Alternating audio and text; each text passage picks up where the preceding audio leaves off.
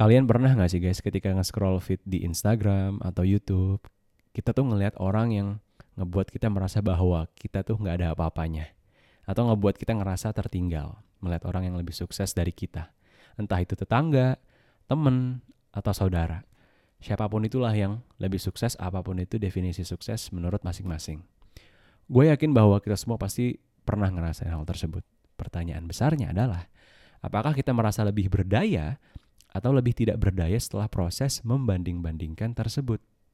Lebih berdaya yang gue maksud di sini adalah lebih berenergi, lebih bersemangat, atau lebih percaya diri lagi dalam menjalankan hidup. Yang gawat adalah setelah melakukan perbandingan tersebut, itu malah ngebuat diri kita less berdaya, lebih tidak berenergi, yang mengakibatkan tidak adanya action dalam hidup. We just do nothing. Padahal kita semua tahu take action terhadap goals kita itu adalah kunci. So, gue baru-baru ini belajar suatu konsep yang ngebuat gue ngerasa lebih berdaya dalam menjalankan hidup.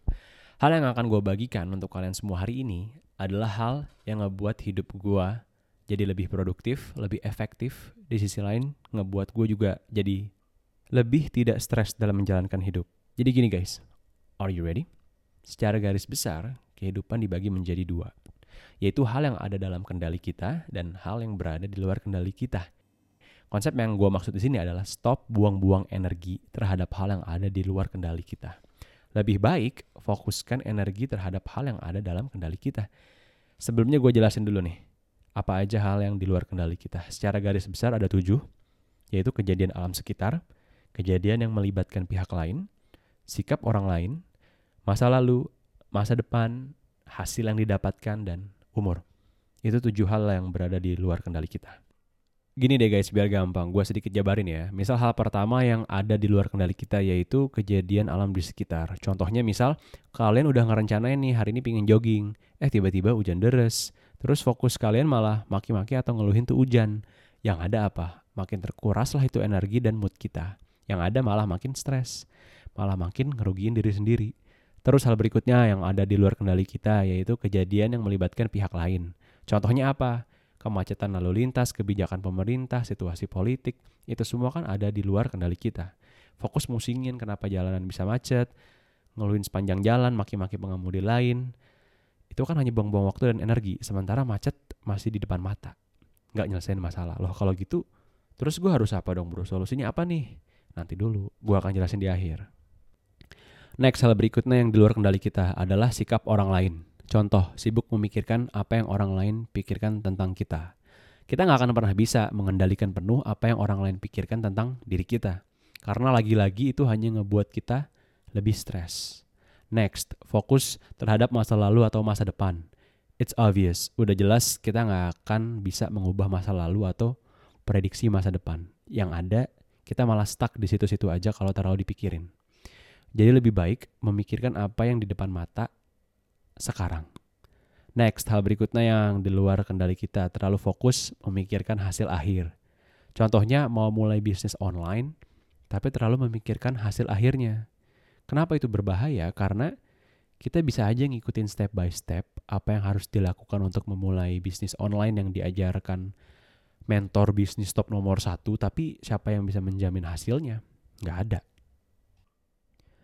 gue punya dua teman yang sama-sama mulai bisnis clothing line. Dua-duanya pakai strategi yang sama persis, plek-plekan. Dan gue lihat dua-duanya menjalankan dengan baik dan benar. Tapi si A bisnisnya lebih laris daripada si B. Tidak ada yang bisa menjamin hasil akhir. Enak kalau pas fokus pada hasil akhir, terus tiba-tiba bisnis kita booming. Kalau rugi gimana? Jika hasil akhir yang didapat tidak menyenangkan, fokus terhadap hasil akhir itu hanya akan membuat kita menjadi lebih tidak berdaya, lebih stres. Jadi solusinya apa dong? Ketika ada sebuah peristiwa yang menimpa kita, lebih baik fokuslah terhadap hal-hal yang bisa kita kendalikan, yaitu pikiran, ucapan, dan tindakan kita. Aplikasinya gimana nih? Contoh, misal peristiwanya kita sedang terjebak macet.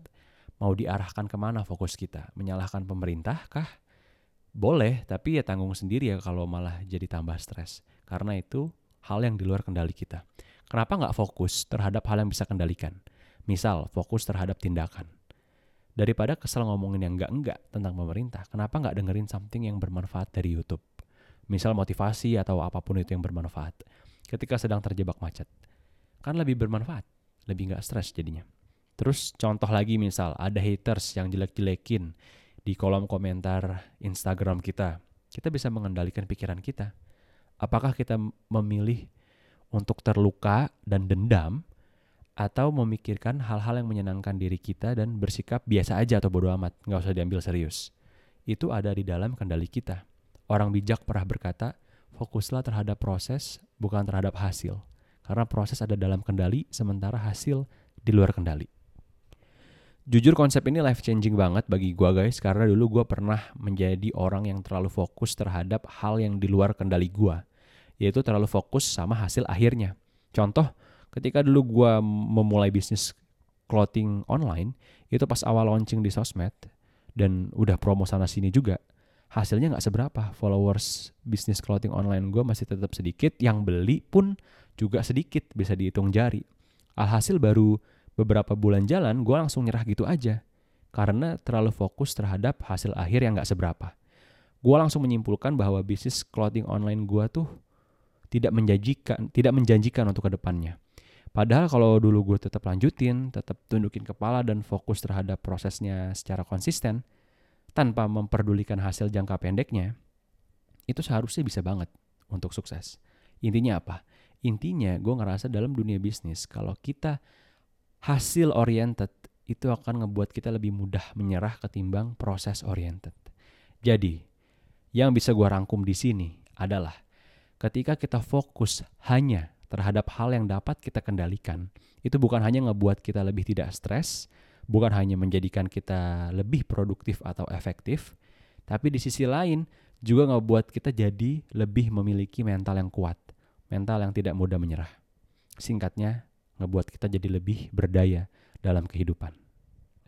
So, menurut kalian gimana? Setuju nggak sama konsep yang ini? Yuk, kita diskusi di kolom komentar di IG-nya at bervalue. Gua rasa itu aja untuk episode kali ini. Hopefully you guys dapat something yang bervalue. I'm your host, Rizky Pangestu. Till the next episode.